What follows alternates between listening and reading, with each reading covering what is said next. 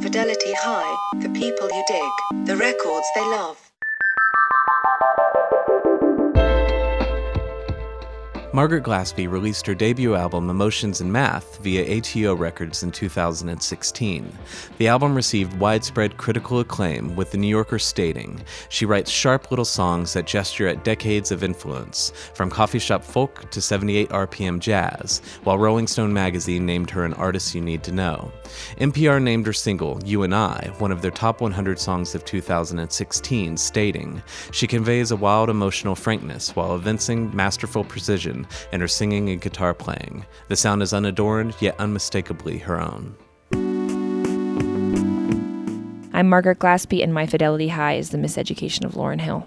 So the first time that I heard this record, um, my I'm sure that I had heard maybe a couple of tracks on the radio or so, but it was 1998, and my sister um, on Christmas Day had gotten this record uh, as a gift, and so she opened up the CD, and then she essentially did laps around the house and was very excited. Um, I was nine years old at the time, so I didn't actually know who Lauryn Hill was, but I got excited too and freaked out um, just because I looked up to my older sister and copied everything she did. And her and I um, shared a room, and so because I was kind of against my will, forced to listen to everything my sister listened to, um, I heard that record pretty much every day for, you know, about four years or so.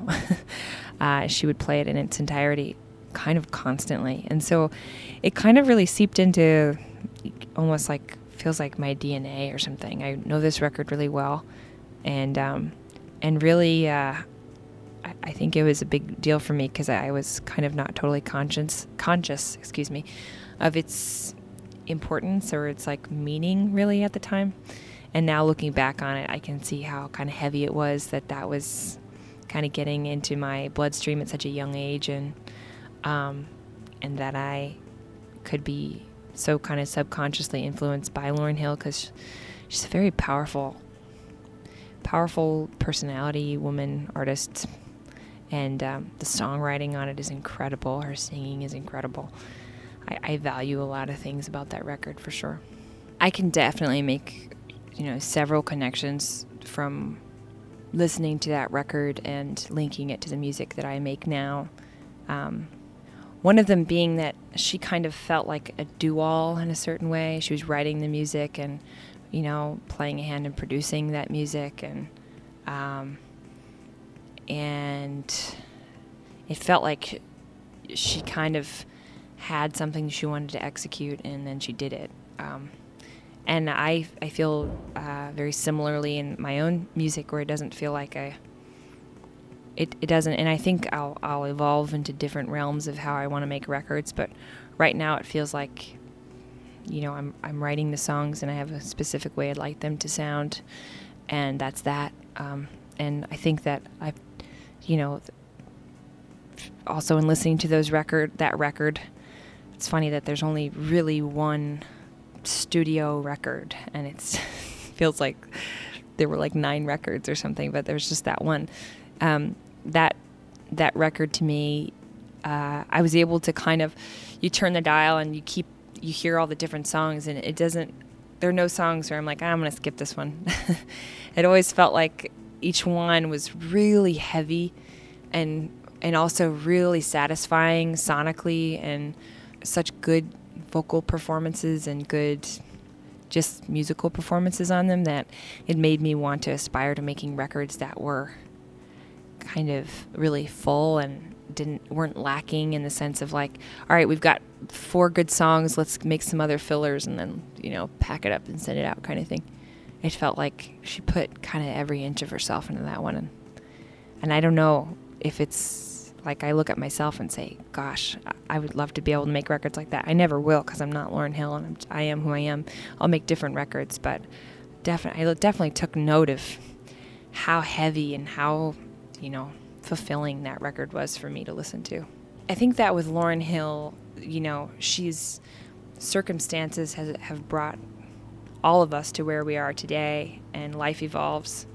I and essentially, you know, I have I really have no clue of the inner workings of her life in terms of the music that she was making. She was incredibly powerful and a very powerful artist and still has always had, you know, a really intense message that she was bringing with her and and kind of takes no prisoners and um, yeah, she's just she's Lauryn Hill. I don't know. that record wasn't I wouldn't say it was overtly a gateway into listening to um, you know other I don't even know what you would want to call it neo soul or, or not. I felt like sh- it just kind of was I don't think I've ever liked a genre of music in my life, but I've definitely liked artists for sure. And she was um, somebody that I just felt like really stood out, and it led me in in that kind of wave of music. There were lots of other records that my sister was listening to because it really was that was where I was getting essentially all of the um, content was from her, my sister. Everything she'd play was my musical education, and same with my brother at the time. And so you know, alongside that Lauryn Hill record, I was getting Weezer and No Doubt and the Presidents of the United States and, um, you know, the Deftones and, and Led Zeppelin too. Like we were all kind of discovering older bands and the bands that were coming out at the time, Green Day. Was like hitting me full blast, you know? Um, and so amidst that it was it wasn't really genre specific. It was just like the music that was coming out at the time that was popular and that my sister and brother were listening to. So um, yeah they, they kind of felt like all these little islands that you know intercepted in other ways. It was just good music i suppose. That was the through line. There's if i was to play this record for for someone and introduce them for the first time to the miseducation of Lauryn Hill, I would probably play. There's like a lot of different ways I think you could probably do it because some of them feel a little more maybe catchy or fulfilling and just to kind of turn on the radio way. But I think To Zion is maybe my would be my introductory track, and I think the reason why is because it says a lot about her as a person and is also just a really great song. Um, the song is about her having a kid at a really young age and kind of deciding, you know, what am I going to do with my life when I have a kid when I'm so young, essentially and the song is gorgeous and really I think shows um, a cool human being for sure behind it. Um, and on top of that, it's just kind of a an epic for sure from start to finish. One day, I'm gonna understand.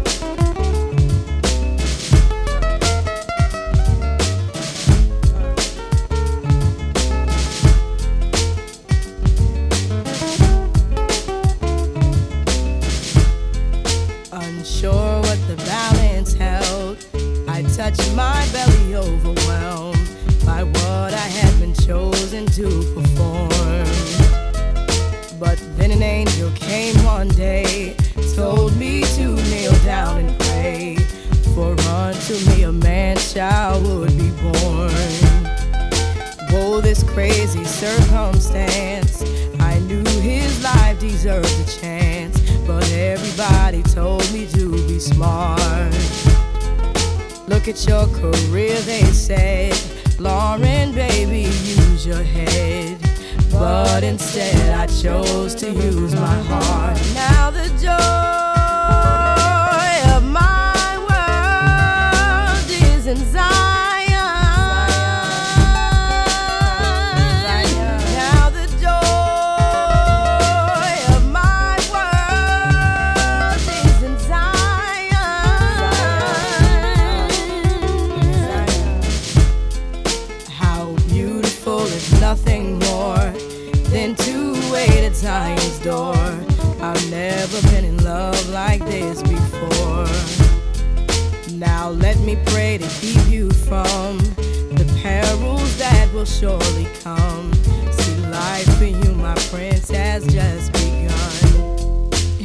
Thank you for choosing me to come through.